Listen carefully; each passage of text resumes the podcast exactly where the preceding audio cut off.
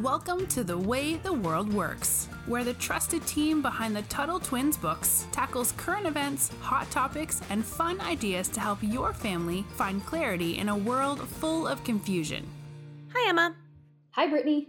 So today I want to talk about a famous Supreme Court decision called it's just known as Dred Scott. That's what everybody calls it. But so I want to do a little brief intro on why the Supreme Court and these cases are so important. So the Supreme Court is the highest court in the country. Once something gets to that court, it's been decided.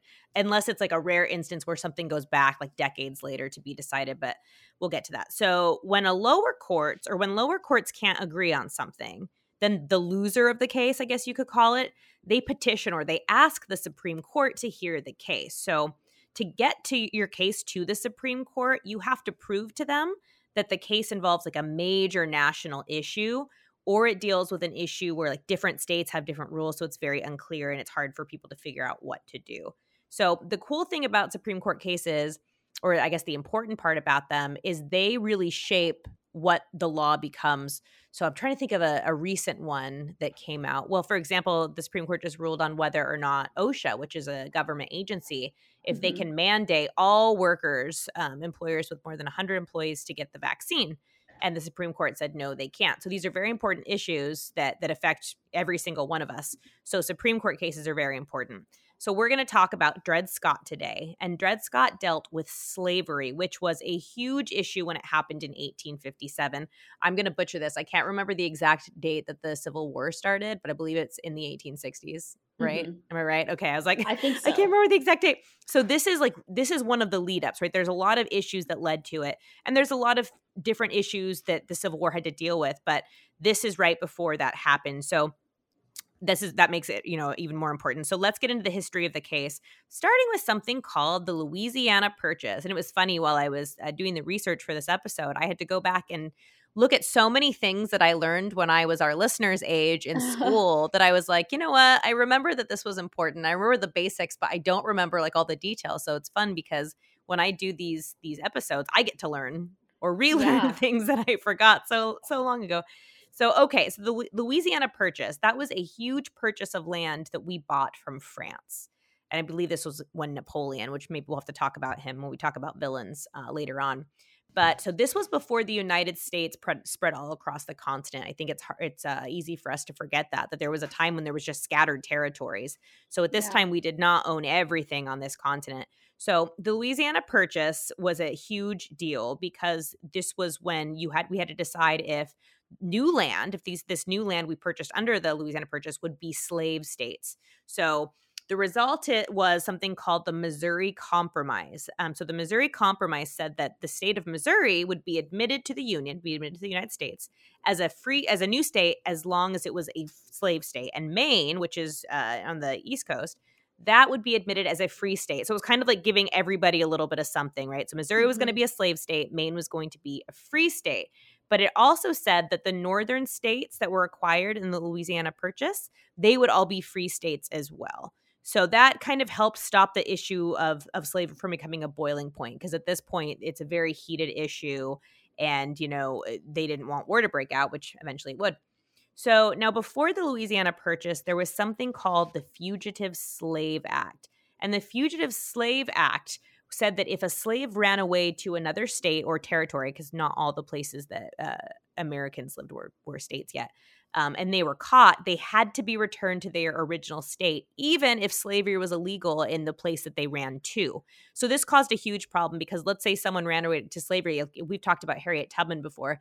Imagine mm-hmm. Harriet Tubman, you know, bringing slaves to a, a free state and then being caught and then sent back. That's that's what that did. It's very terrible.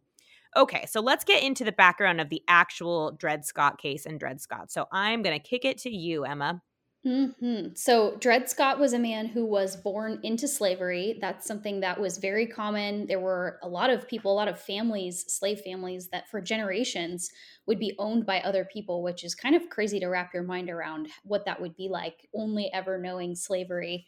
So he spent most of his life in Missouri with his slave owner. But later he was moved to Illinois, which was a free state.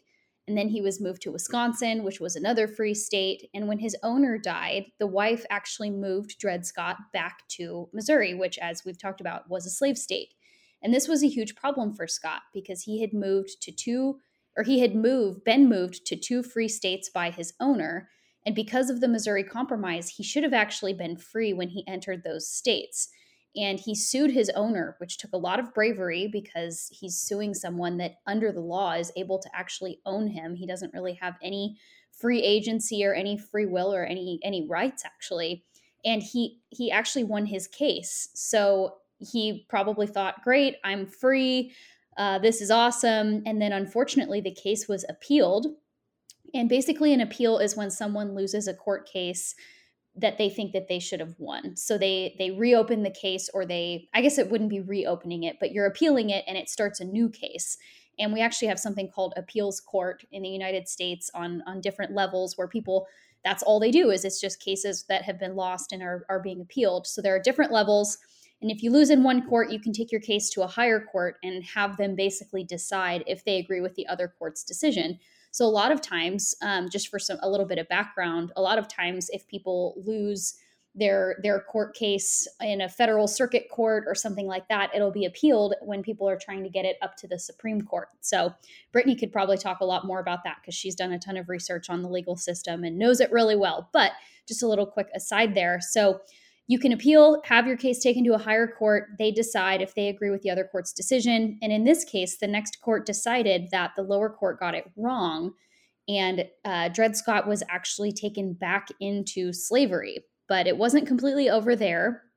A group of abolitionists actually helped him file a federal case.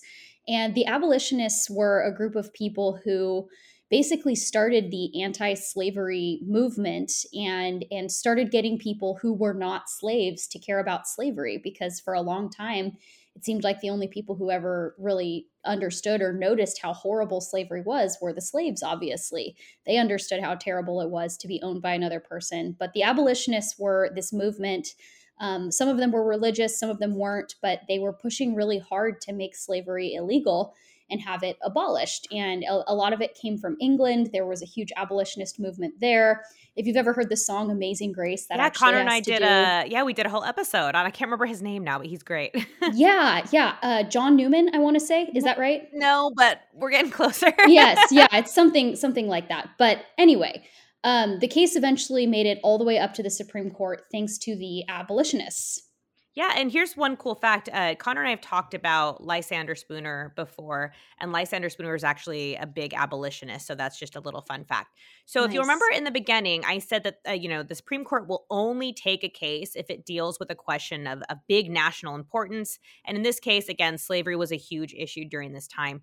So the court had to ask or answer a couple questions. And remember, that's kind of what a court case is, right? You're asking the court to hear your case, but you're really saying is let's say you were going to jail or going to court for i'm trying to think of something that people go to court for today hmm. um what's something shout something out for me oh my gosh i know i put us um, both on the spot you mean like federal court or just any court just anything yeah okay um, well the OSHA mandate we can go to the OSHA mandate yeah, so the the, yeah. the question the court had to answer was is this constitutional can a agency which yeah. is part of the executive branch make laws about va- uh, vaccines when only the legislative branch can. So they're asking question or answering questions. So in this case, the questions were uh, could an enslaved person who's moved from a slave state to a free state be considered free?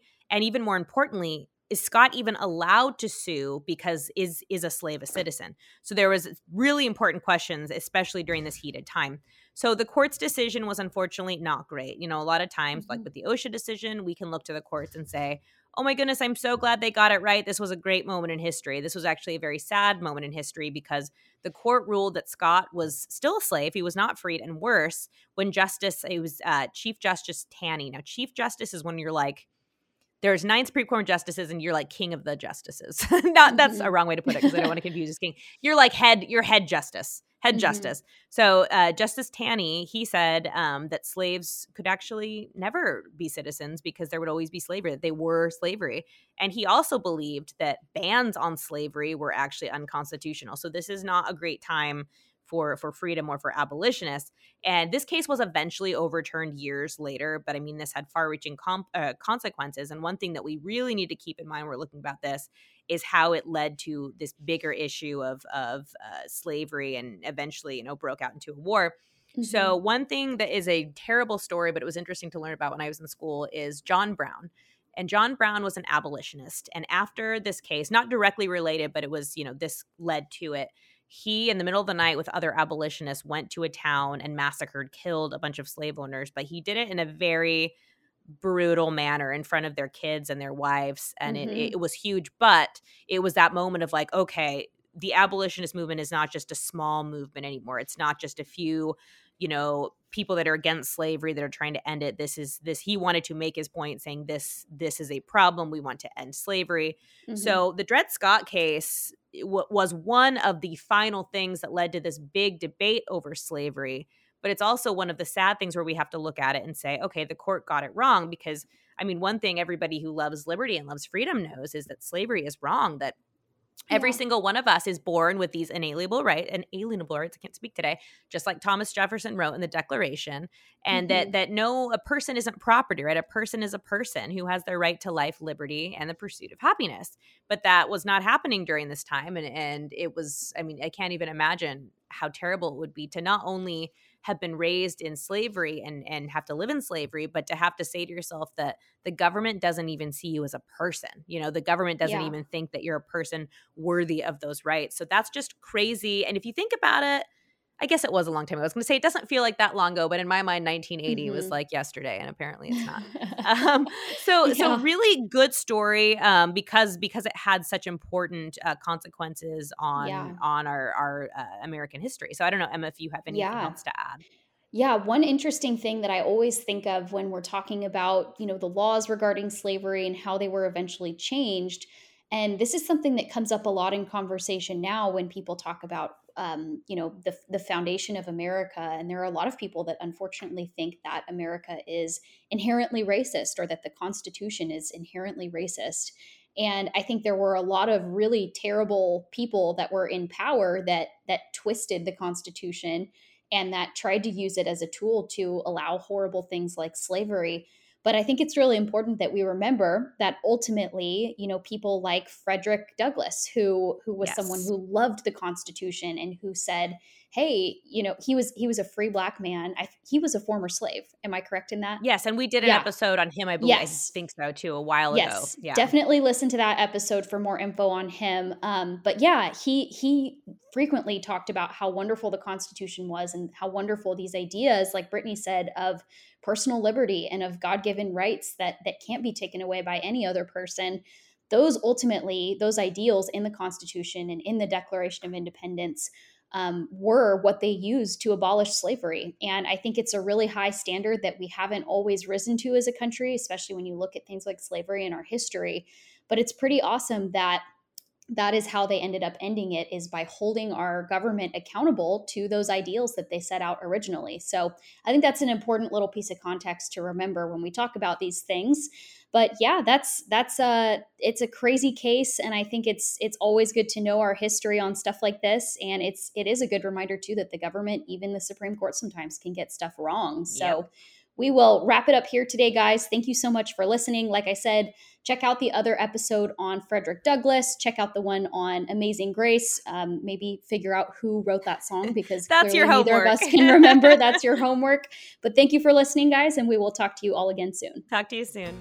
You've been listening to The Way the World Works. Make sure your family is subscribed and check out TuttleTwins.com for more awesome content.